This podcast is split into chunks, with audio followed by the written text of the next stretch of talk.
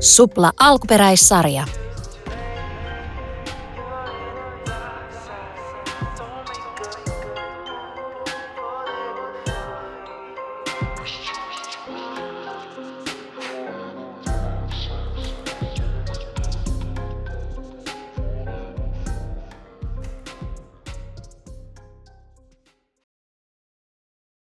Moikka taas kaikille ja tervetuloa kuuntelemaan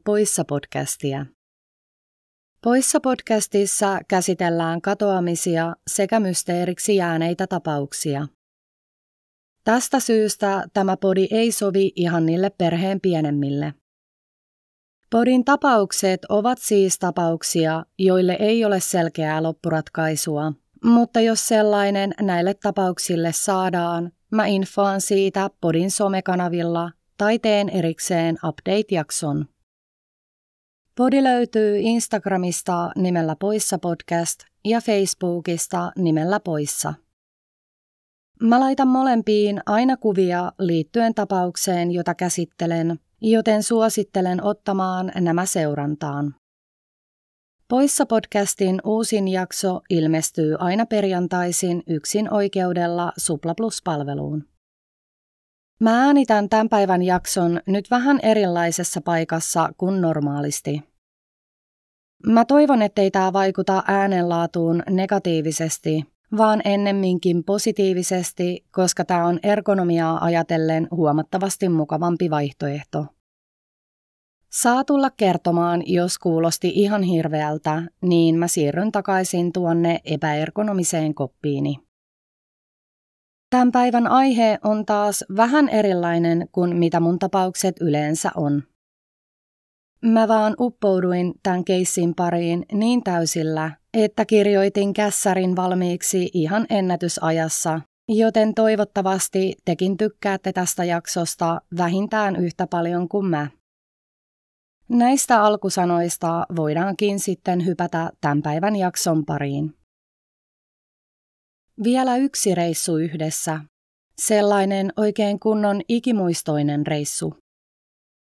Tämä oli suunnitelmana 25-vuotiailla parhailla ystävyksillä Davidillä sekä Raffilla, kun he pakkasivat tavaransa autoon ja suuntasivat auton nokan kohti Pennsylvaniaa.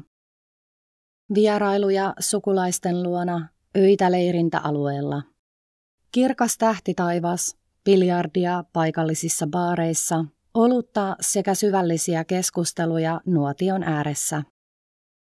Reissussa ollut muistivihko täyttyi erilaisista matkapäivityksistä, päättyen lopulta lauseeseen, joka kuului näin.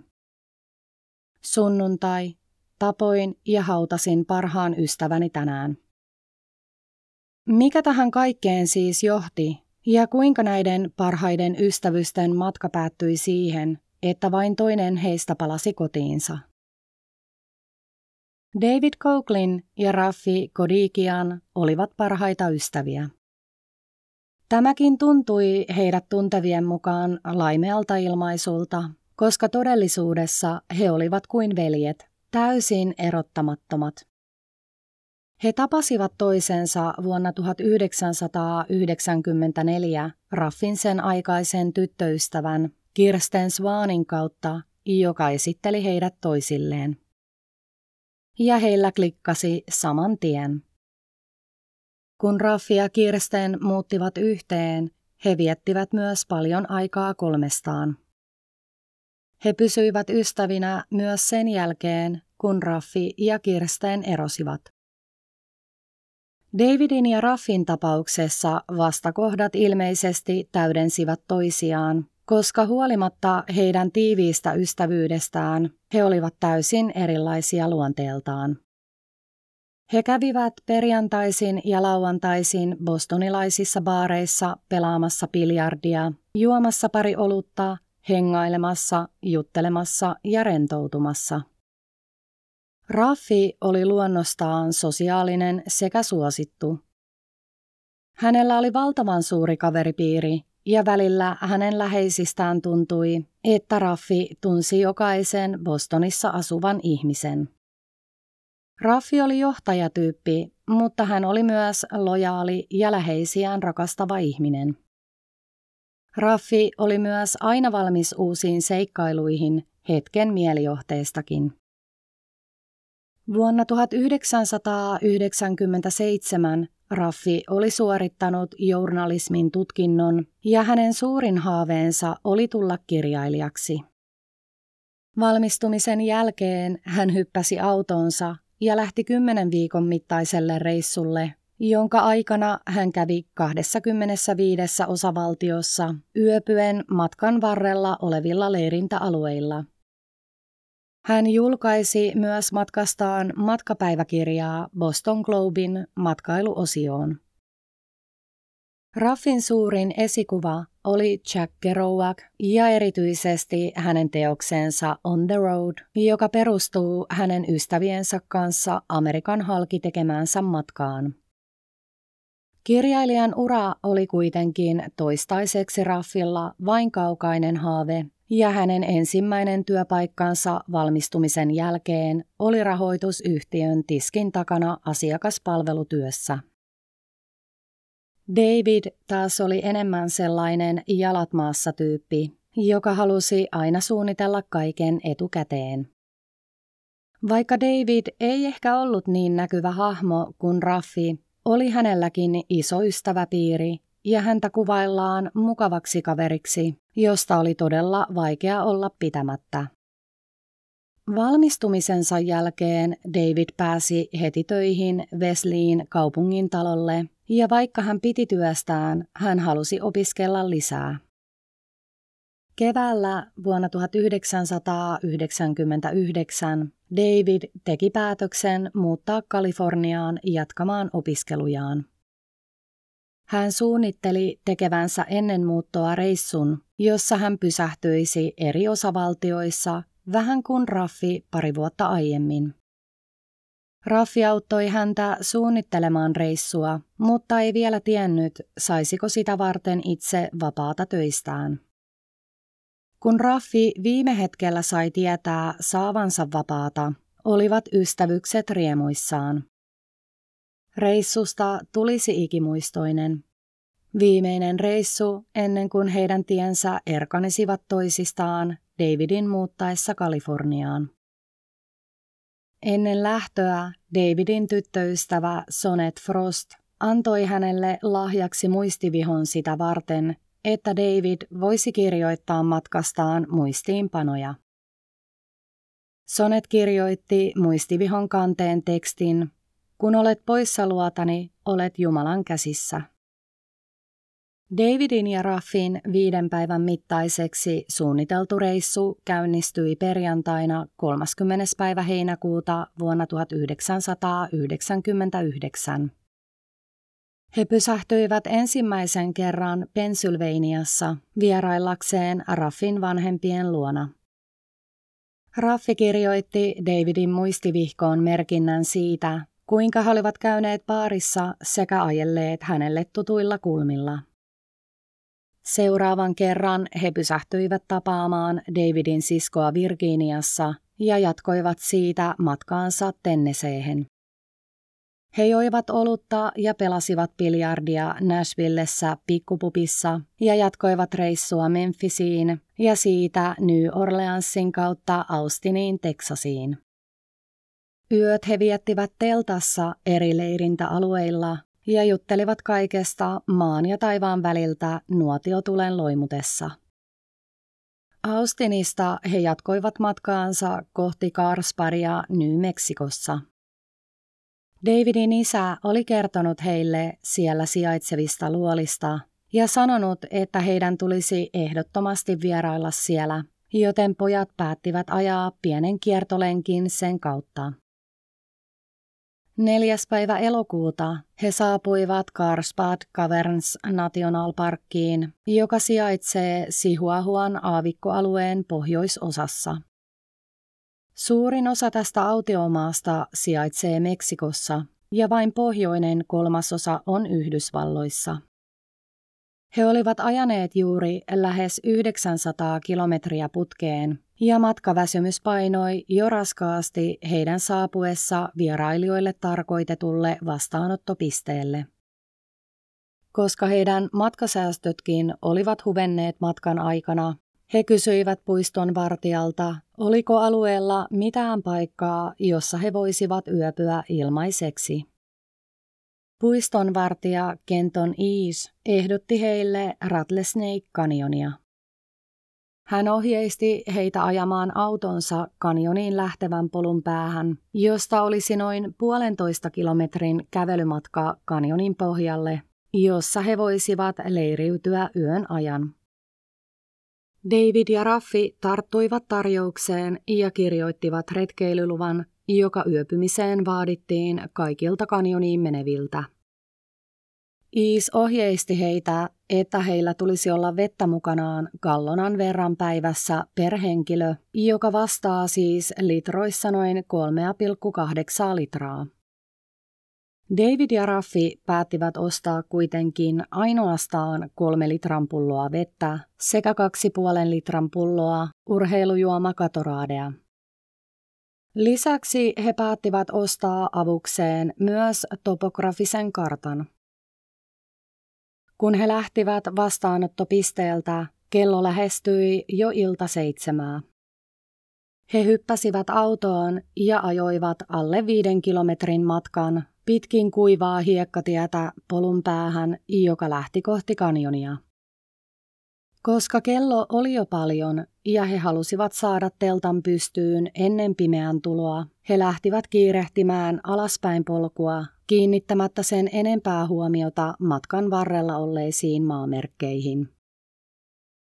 David ja Raffi olivat kuvitelleet, että leirintäpaikka olisi aivan mutkan takana, mutta käännyttyään pariin kertaan ja pyörittyään hetken ympyrää, he tyytyivät katsomaan teltalle vain suhteellisen tasaisen alustan ja leiriytyä siihen. Todellisuudessa kanjonissa ei edes ollut minkäänlaista leirintäaluetta. Se oli aavikkoseutua, jossa leiriintyminen oli sitä, että teltta lyötiin siihen paikkaan, joka vaikutti sopivalta. Saatuaan teltan pystyyn, he sytyttivät nuotion ja istuutuivat sen ääreen juttelemaan auringon laskiessa kanjonin kiviseinien taakse ja kirkkaan tähtitaivaan tarjotessa parastaan. He päättivät valmistaa aterian maissista sekä keittää nakkeja hotdogkeja varten, käyttäen keittämiseen yhden kolmesta vesipullostaan. Tämän jälkeen he menivät nukkumaan, suunnitelmissa lähteä auringon noustessa takaisin autolle ja kotimatkalle. Seuraavana aamuna he lähtivät kulkemaan kaakkoon kohti autoa. Vaikka he olivat nähneet matkalla kanjoniin polun varteen kasattuja kivikekoja, jostain syystä he kulkivat nyt risteyksen ohi, joka olisi johdattanut heidät auton luo. Harhailtuaan tunteja he huomasivat vesivarojensa ehtyvän. Kellon ollessa noin 14 aurinko pahtoi armotta kanjoniin, lämpötilan noustessa 38 asteeseen. Raffi löysi matkalla joitakin viikunakaktuksen hedelmiä, niin sanottuja Meksikon päärynöitä. He päättivät maistaa niitä ja huomasivat, että ne maistuivat hyviltä ja sisälsivät todella kaivattua nestettä.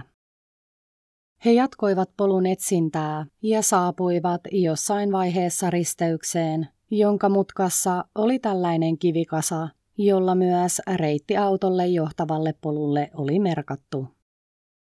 He eivät kuitenkaan jostain syystä nähneet kivikasaa vasemmalla, joka olisi johtanut oikealle polulle, vaan jatkoivat oikealle, joka johti vanhalle autiolle Karjatilan rauniolle.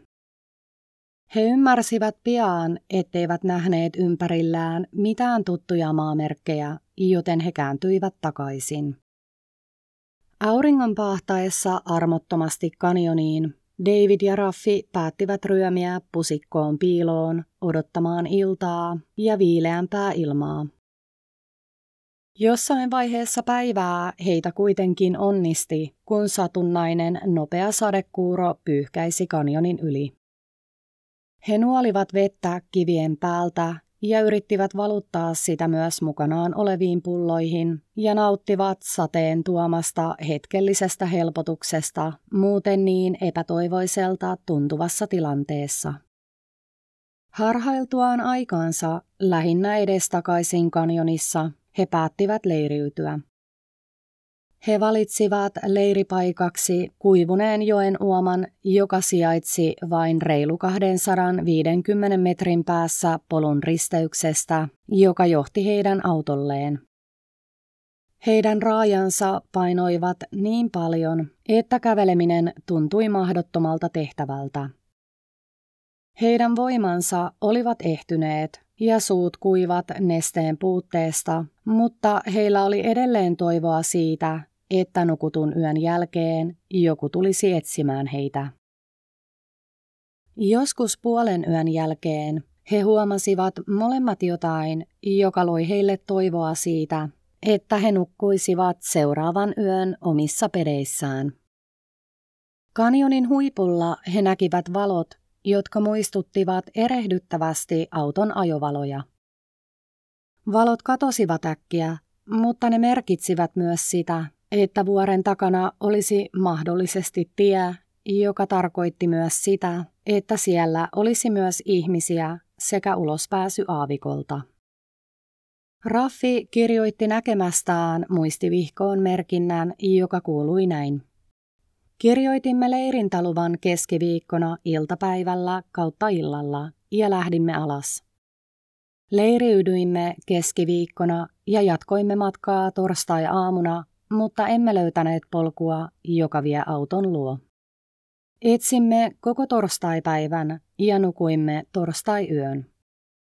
Yöllä näimme ajovalot vuorella, kolmen maissa yöllä. Lähdemme sinne suuntaan. Meillä on ainoastaan vähän vettä ja olemme siksi syöneet kaktuksen hedelmiä.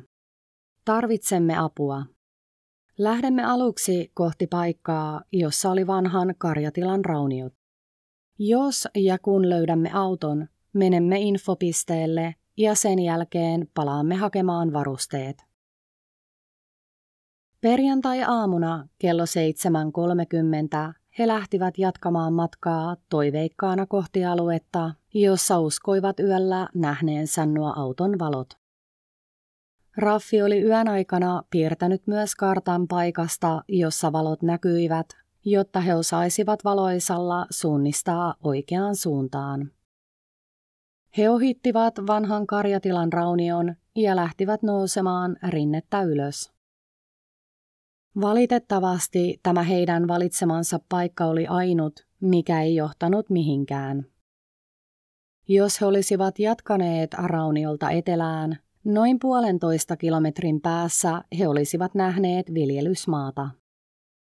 Pohjoisessa olisi ollut toinen polku, joka olisi johtanut paikkaan, jonne he jättivät auton.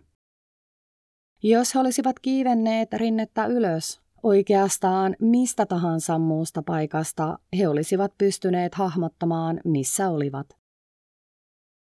Pahtavassa kuumuudessa rinteen nouseminen oli raskasta. Koska heidän vesivarat olivat myös loppuneet, oli nouseminen auringon porottaessa suoraan heihin vielä raskaampaa. Päästyään rinteen päälle he eivät nähneet mitään. Paikassa, jossa he olivat kuvitelleet ajovalojen olleen, ei ollut mitään muuta kuin loputonta autiomaata. He myös alkoivat ymmärtää, että eivät osanneet lukea mukanaan olevaa topografista karttaa. He alkoivat epäillä jo sitäkin, että he olivat ostaneet väärän kartan. Lopulta he päättivät rakentaa väliaikaisen teltan rinteeseen, koska heistä tuntui, että voimat eivät riittäneet kulkea takaisin leirintäalueelle. He rakensivat aurinkosuojan päällään olevista teepaidoista ja romahtivat makaamaan niiden alle. Raffi tunsi maatessaan, kuinka muurahaiset kulkivat pitkin hänen jalkojaan, alkaen pistellä häntä kipeästi, mutta hän ei jaksanut välittää. Maattuaan hetken he huomasivat, että heidän yläpuolelleen, noin 30 metrin korkeuteen, oli saapunut lentämään ympyrää joukko korppikotkia. Välillä ne istahtivat alas jääden tuijottamaan heitä, kunnes jatkoivat taas kiertämistä heidän yläpuolellaan. Raffi ja David päättivät kerätä kaikki voimansa ja nousta ylös heiluttamaan käsiään. Raffi muisti katsoneensa elokuvista, kuinka lintujen saapuminen oli paha ennusmerkki, joka kertoi siitä, että kuolema olisi lähellä. Hän muisti, että nämä linnut aloittivat hyökkäämisen jo siinä vaiheessa, kun uhri oli vielä elossa, mutta niin heikossa kunnossa, ettei jaksanut taistella vastaan tai paeta. Kun linnut huomasivat Davidin ja Raffin heiluttavan käsiään, ne lähtivät pois, mutta saapuivat takaisin noin tunnin kuluttua. Tämä oli ensimmäinen hetki, kun Raffi ja David alkoivat puhua vaihtoehdosta tehdä itsemurha. Tilanne tuntui täysin toivottomalta ja ajatus siitä, että he olisivat elossa lintujen alkaessa raadella heitä, tuntui täysin sietämättömältä. He päättivät yrittää kuitenkin vielä nesteyttää itseään juomalla virtsaa, jonka he suodattivat Raffin baseball-lippiksen läpi. Tarkoituksena oli yrittää suodattaa edes osa virtsan sisältämistä myrkyistä pois. Kuitenkin, kun Raffi otti huikan virtsasta, hän päätyi oksentamaan sen välittömästi ulos. Lopulta he päättivät palata takaisin teltalle, toivoen yhä, että puiston vartija tulisi etsimään heitä. Matkalla he huomasivat kivikasan, jota eivät olleet nähneet aiemmin. David ja Raffi alkoivat epäilemään puiston vartijan käyneen paikalla ja tehneen kasan turvatakseen oma selustansa sillä, että polut oli merkattu epäselvästi sekä puutteellisesti. Tämä oli myös ensimmäinen merkki siitä, että pahtava kuumuus ja siitä sekä nesteen puutteesta aiheutuva nestehukka alkoi aiheuttaa heille hallusinaatioita sekä vainoharhoja. Saavuttuaan telttapaikalle David kuvitteli näkevänsä raunioilla kaksi vesipulloa, joista hän sanoi Raffille. Kun Raffi katsoi raunioiden suuntaan, myös hän näki nämä pullot. Hän lähti etenemään kohti pulloja, vain huomatakseen, ettei niitä ollut olemassakaan. Valtava pettymys sai Davidin sekä Raffin viimeisenkin toivon kipinän pelastumisesta hiipumaan. Vaikka kello oli tässä vaiheessa jo seitsemän illalla, lämpötila oli edelleen yli 30 astetta. Raffi kirjoitti muistivihkoon illalla tekstin. Emme anna noiden kotkien saada meitä elossa. Jumala armahda meitä. Myös David päätti kirjoittaa ensimmäisen kerran vihkoon. Hän halusi kirjoittaa viestin tyttöystävälleen Sonetille, joka kuului näin. Sonet, baby. Kirjoitan tätä vapisevalla kädellä. Se ei ole tahallista, vannon. En tiedä mitä tehdä tällä hetkellä, mutta olen kovissa tuskissa ja tiedän, että ymmärrät. Rakastan sinua niin paljon. Olen syönyt tuskin mitään ja juonut viimeksi keskiviikkoiltana. Kukaan ei ole tulossa auttamaan. Rakastan sinua. Meillä oli aina, mutta nyt meillä on ikuisuus. Kuka tietää, ehkä minut heitetään pihalle sopimattoman käytöksen takia ja pääsen vierailemaan luonasi. Olet aina sydämessäni ja nyt sinulla on aina enkeli, joka seisoo rinnallasi. Ikuisesti sinun, David Andrew. Yritän niin kovasti pysyä vahvana nyt. Se ei vain toimi. Yöllä Raffi näki painajaisia. Unessa hän kuuli useiden ihmisten ääniä ja näki muita ihmisiä heidän ympärillään. Nämä ihmiset aikoivat rakentaa koneen, jolla he pääsisivät pois kanjonista. He kertoivat Raffille ja Davidille, että heillä ei ollut tällaisia välineitä, joten he jäisivät kanjoniin ikuisiksi ajoiksi. Lauantai-aamun sarastaessa David, joka oli kärsinyt nestehukan aiheuttamista kivuista, päätti kerätä viimeisetkin voimansa voidakseen jatkaa polun etsintää Raffin kanssa. Keskipäivään mennessä lämpötila kanjonissa nousi jälleen yli 40 asteeseen ja muutaman tunnin tuloksettoman harhailun päätteeksi David ja Raffi palasivat takaisin teltan luo. He keräsivät maasta pieniä kiviä, joita he vierittivät toistensa selkiä vasten, koska se tuntui heistä siltä, kun vesipisarat olisivat tipahdelleet iholle. Vähäisistä voimistaan huolimatta he päättivät yrittää vielä pyöritellä yli 20 kilon painoisia kiviä, tarkoituksena rakentaa niistä vähintään 15 metriä leveä SOS-merkki. He saivat rakennettua ensimmäiset kaksi kirjainta, mutta voimat eivät riittäneet enää viimeiseen S-kirjaimeen, joten he päättivät luovuttaa. Raffi päätti yrittää vielä tehdä savua sytyttämällä makuupussinsa palamaan, toivoen, että joku lentäisi heidän ylitseen ja näkisi heidät alhaalla kanjonissa. Heistä alkoi tuntua siltä, että he olivat jo yrittäneet kaikkensa ja enemmänkin. Lisäksi heidän voimat eivät enää riittäneet pieneenkään ponnisteluun. Kukaan ei ollut tullut etsimään heitä, eivätkä he enää jaksaneet uskoa siihen, että kukaan edes tulisi. He päättivät molemmat kirjoittaa viimeiset viestinsä muistivihkoon. David kirjoitti näin. Eilen emme löytäneet tietä, vaan saavuimme alueen kaukaisimpaan kohtaan. Kukaan ei ole tullut. Suunnittelimme kuolemaa. Olemme käyttäneet kaikki voimamme. Meillä ei ole ruokaa eikä vettä. Kukaan ei ole tullut. Rakastan sinua äiti, isä, Mike, Cat, Beth, kaikki lapset, Sonet, Daniel, Keith, Joe, Kir. Olen niin väsynyt. Saatan kirjoittaa myöhemmin vielä. Raf, emme koskaan luovuttaneet. Nähdään pian.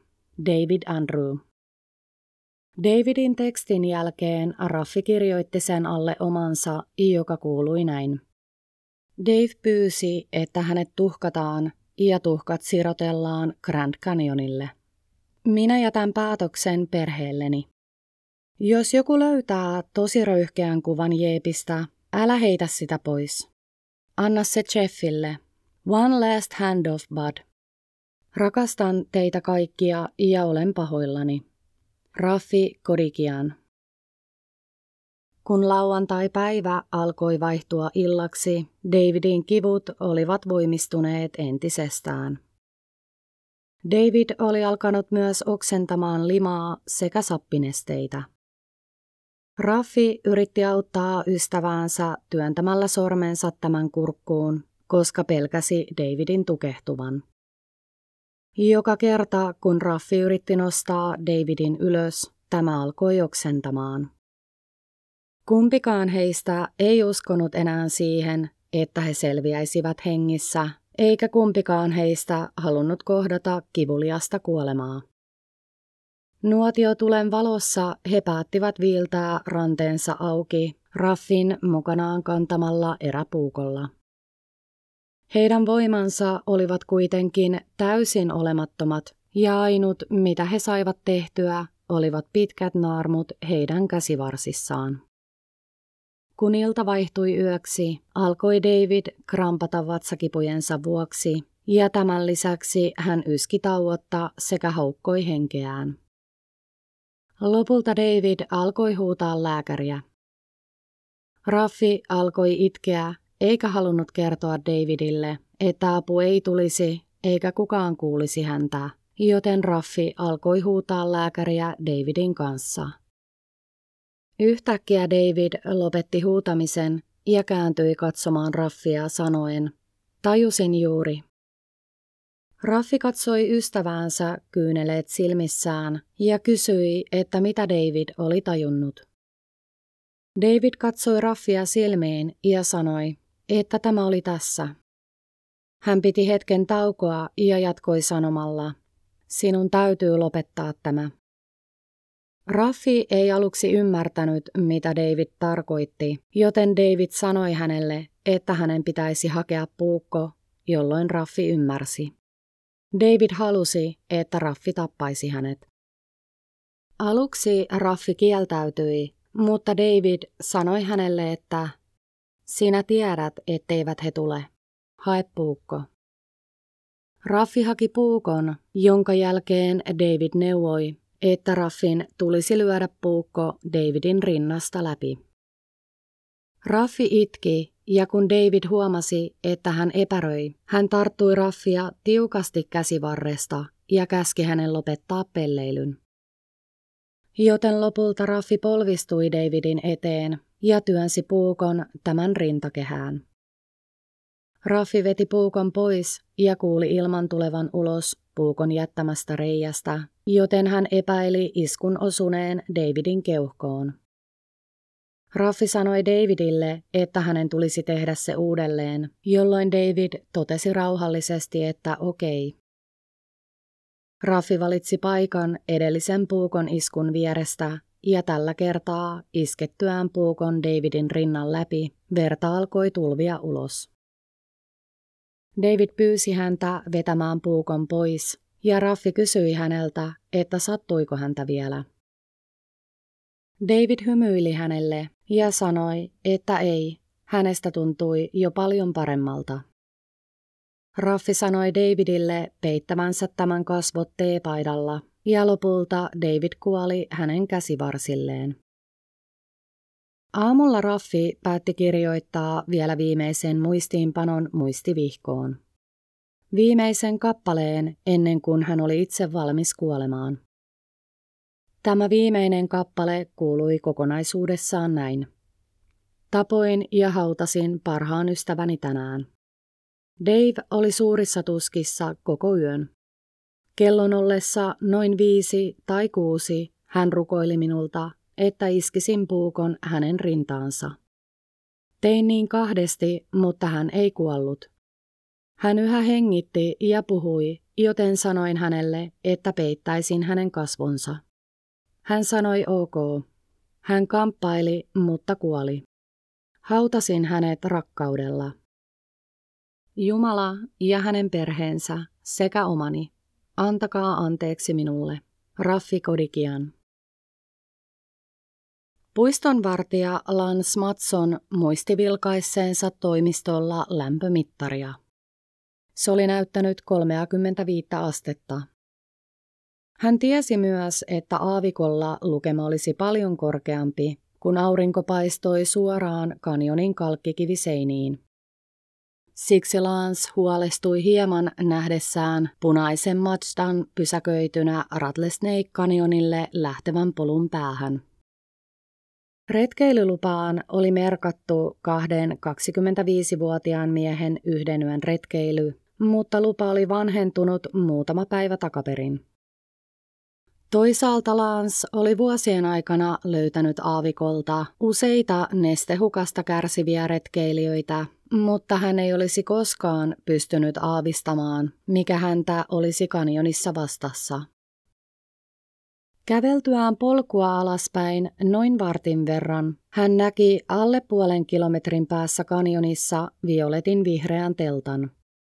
Hän lähti kävelemään kohti telttaa ja tullessaan lähemmäs hän huomasi, että teltan sisältö oli levitetty ympäri maastoa. Maassa oli kertakäyttöastioita ja retkeilyyn tarkoitettuja tarvikkeita, ja teltan pohjaosa sekä seinät oli revitty irti niin, että ainoastaan sateen suojaksi tarkoitettu yläosa oli jätetty jäljelle. Tuon suojan alta hän löysi miehen, joka kuullessaan lähestyvät askeleet sanoi, ole kiltti ja sano, että sinulla on vettä mukana.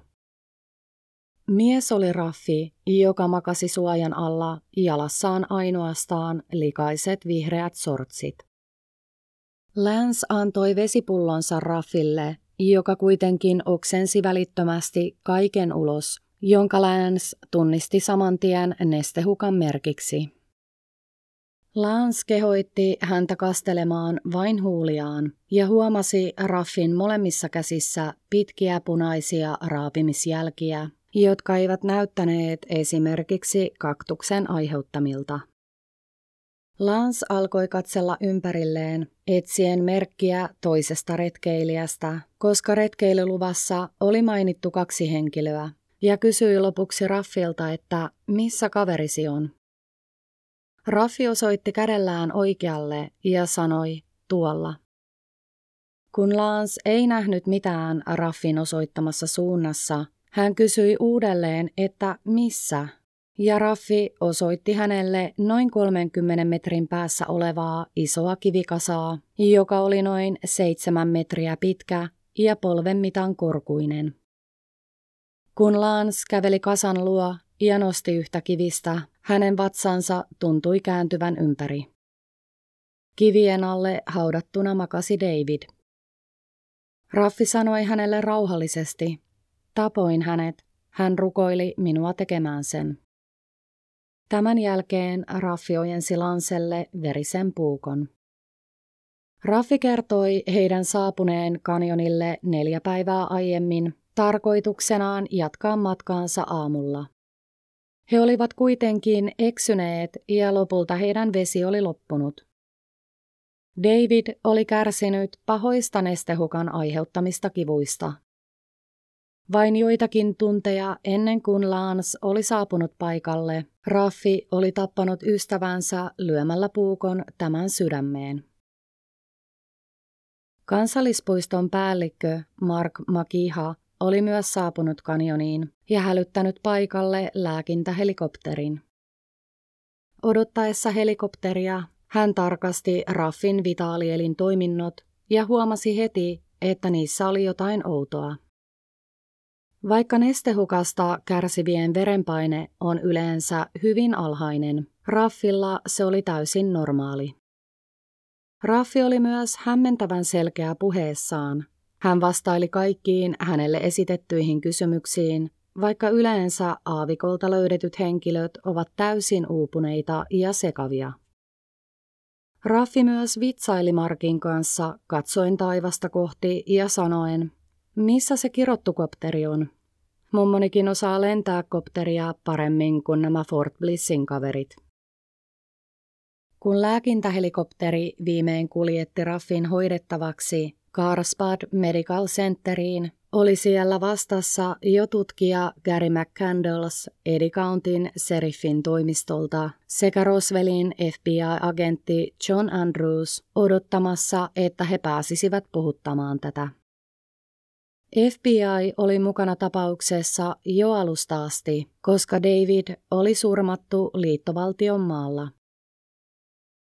Alkuun Raffi oli vaikuttanut siltä, että hän haluaisi kertoa Johnille ja Garylle siitä, mitä oli tapahtunut. Olosuhteiden takia Raffille täytyi kertoa hänen oikeutensa ennen hänen kuulusteluaan. Tämän jälkeen Raffi kuitenkin sanoi haluavansa puhua isälleen ja lisäksi Davidin vanhemmille ensin. Hänelle tuntui olevan äärimmäisen tärkeää selittää, mitä oli tapahtunut ja mikä oli johtanut siihen, että hän oli tappanut heidän poikansa. Kun John ja Gary kysyivät uudelleen, että no kerro mitä tapahtui, Raffi sanoi haluavansa puhua ensin isänsä kanssa. Ja tämän jälkeen meni yhdeksän kuukautta, ennen kuin he kuulivat Raffin tarinan siitä, mitä kanjonissa tapahtui. Ja tämä tapahtui Raffin kuulemistilaisuudessa. Raffin puolustustiimin ensimmäinen suunnitelma oli vedota siihen, että Raffin ei voitu katsoa olevan vastuussa teostaan, koska hän oli tahattomasti päihtynyt nestehukan takia. Tuomari ei kuitenkaan hyväksynyt tätä syyksi. Raffin puolustus yritti tämän jälkeen toista taktiikkaa. Raffi myöntäisi tapon eikä joutuisi valamiehistön eteen. Tämä oli oikeastaan hyvä idea, koska paikalliset ihmiset pitivät tekoa pitkälti suunniteltuna murhana. Raffin suureen kuulemiseen oli kutsuttu paikalle useita selviytymiseksperttejä, jotka kertoivat olosuhteista, joissa Raffi ja David olivat nämä päivät olleet, sekä nestehukan vaikutuksista ihmisen toimintaan sekä fyysiseen kuntoon. Raffin puolustusasianajaja Gary Mitchellin mukaan Davidin kuolema oli ystävän palvelus. Kyseessä oli sopimus parhaiden ystävien välillä, jossa lopputuloksena oli molempien ystävien kuolema. Raffi oli halunnut tappaa myös itsensä, mutta hänen voimansa eivät olleet riittäneet enää toteuttamaan suunnitelmaa loppuun asti. Seriffi Michael A. Glick kuvaili Raffin löytöhetkeä niin, että Raffi kärsi löydettäessä kohtalaisesta tai vakavasta nestehukasta, mutta hän ei ollut löytöhetkellä lähelläkään kuolemaa. Raffi oli löydetty ainoastaan joitakin tunteja Davidin kuoleman jälkeen, ja asiantuntijoiden mukaan David olisi selvinnyt hengissä, jos häntä ei olisi surmattu. Ruumiinavauksessa selvisi, että David oli kyllä kärsinyt nestehukasta, mutta se ei ollut niin vakavaa, etteikö hän olisi selvinnyt avuntuloon saakka. Davidin oksentelun uskottiin johtuvan siitä, että tämä oli syönyt raakoja kaktuksen hedelmiä. Raffi oli ehtinyt hautaamaan ystävänsä suuren kivikeon alle, jossa painavimmat kivet olivat yli 30 kiloisia. Jos Raffi olisi ollut niin heikossa kunnossa, kun antoi ymmärtää, kuinka hän olisi jaksanut suorittaa tällaisen tehtävän aamun aikana. Yksi teoria, jolle yritettiin hakea pohjaa kuulemistilaisuudessa, oli Raffin entinen tyttöystävä Kirsten ja mahdollinen suhde Davidin kanssa, joka olisi johtanut mustasukkaisuuteen Davidin sekä Raffin välillä ja lopulta koitunut Davidin kohtaloksi.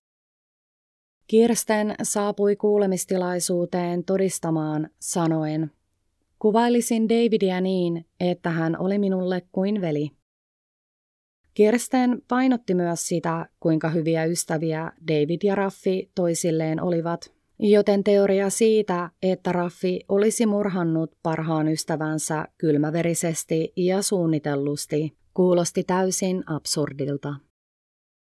Raffi kuvaili omin sanoin tekoaan näin.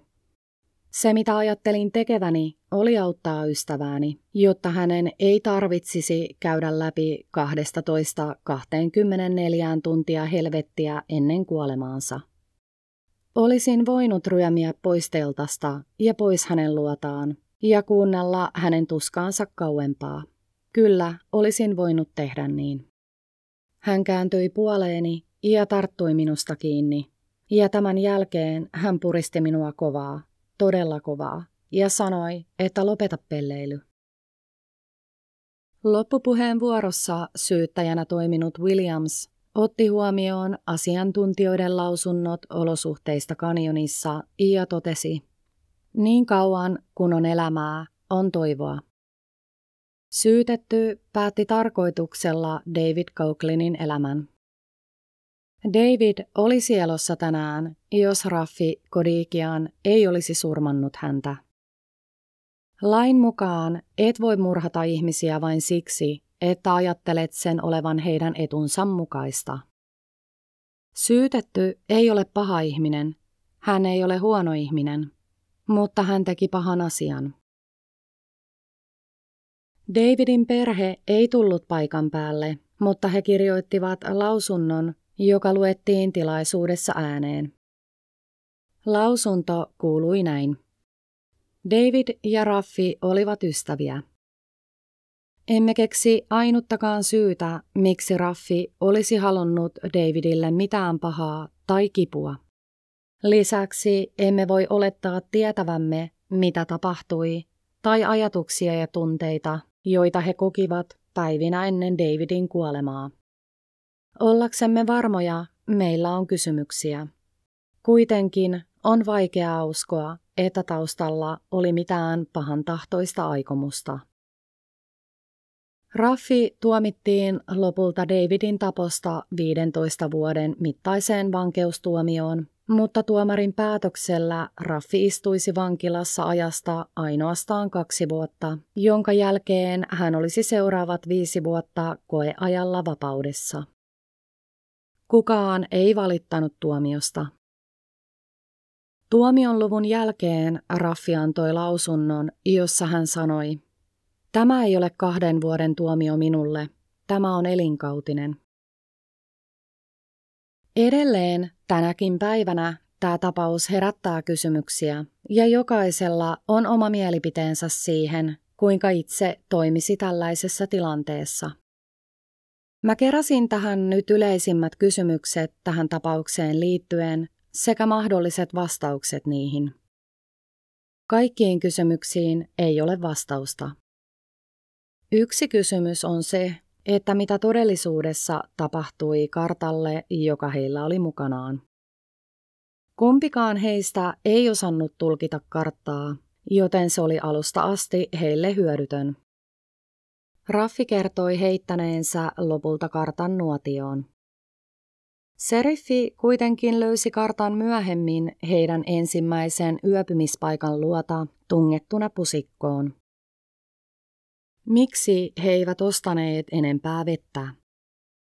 Raffin selitys asialle oli se, että heidän tarkoituksena oli viettää kanjonissa ainoastaan yksi yö, eivätkä he kokeneet tarvitsevansa yöpymisen ajaksi enempää nestettä.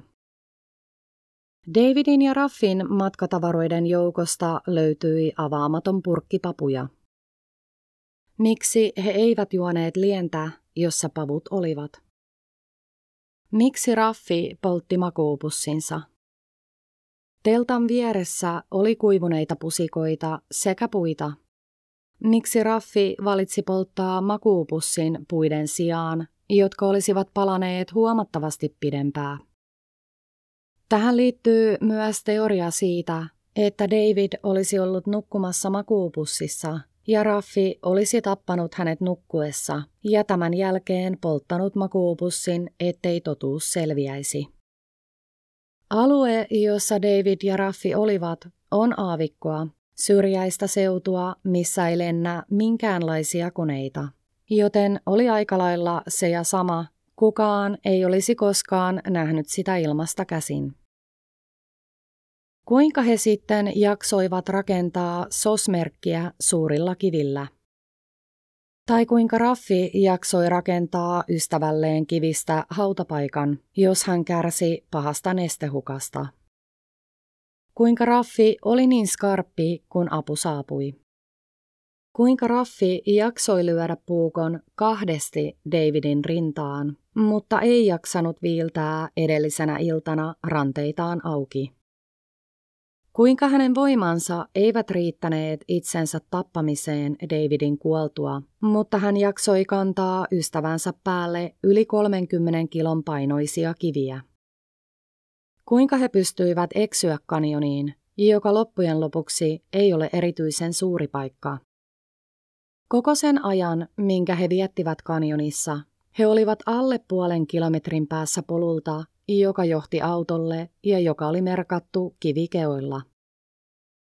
Jos he olisivat nousseet rinnettä ylös, he olisivat nähneet asutuksia, teitä tai viljelysmaita, mutta he nousivat rinnettä ylös vain kerran, ja siitä ainoasta paikasta, josta ei näkynyt mitään muuta kuin loputonta aavikkoa.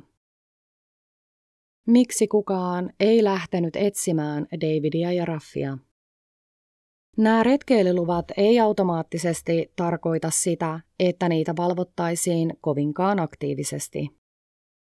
Koska kyseessä on aavikko, ei jokaisen retkeilijän välitön etsintä ole mitenkään mahdollista.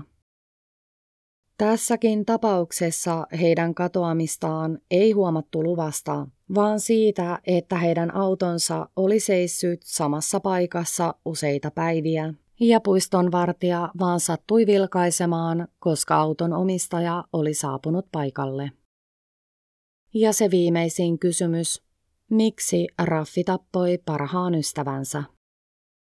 Miksi hän ei vetänyt Davidia turpaan ja käskenyt tätä skarppaamaan ja jaksamaan vielä, että he keksivät keinon, vaikka se vaatisi, että Raffi kuolisi matkalla rahtessaan Davidia aavikolta. Miksi hän ei kieltäytynyt, kun David pyysi häntä tappamaan itsensä?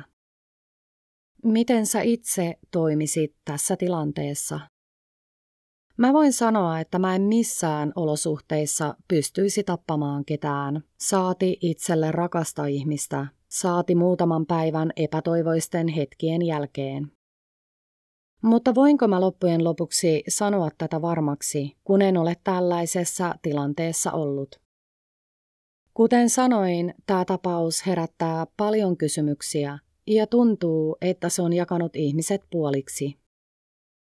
Osa uskoo vakaasti, että taustalla on jotain muutakin kuin viimeinen palvelus ystävälle. Osa taas uskoo Raffin kertomuksen tapahtumista. Mitä sä uskot? Tai miten sä uskot, että olisit itse toiminut? Onko tällainen niin sanottu armomurha näissä olosuhteissa sun mielestä hyväksyttävä? Tule keskustelemaan aiheesta podin ig tai Facebookiin. Tämä oli taas tällä kertaa vähän erityyppinen tapaus. Toivottavasti kuitenkin tykkäsit kuunnella tämän jakson. Olen mukana taas ensi viikolla ratkomassa mysteerejä mun kanssani. Siihen asti, moikka!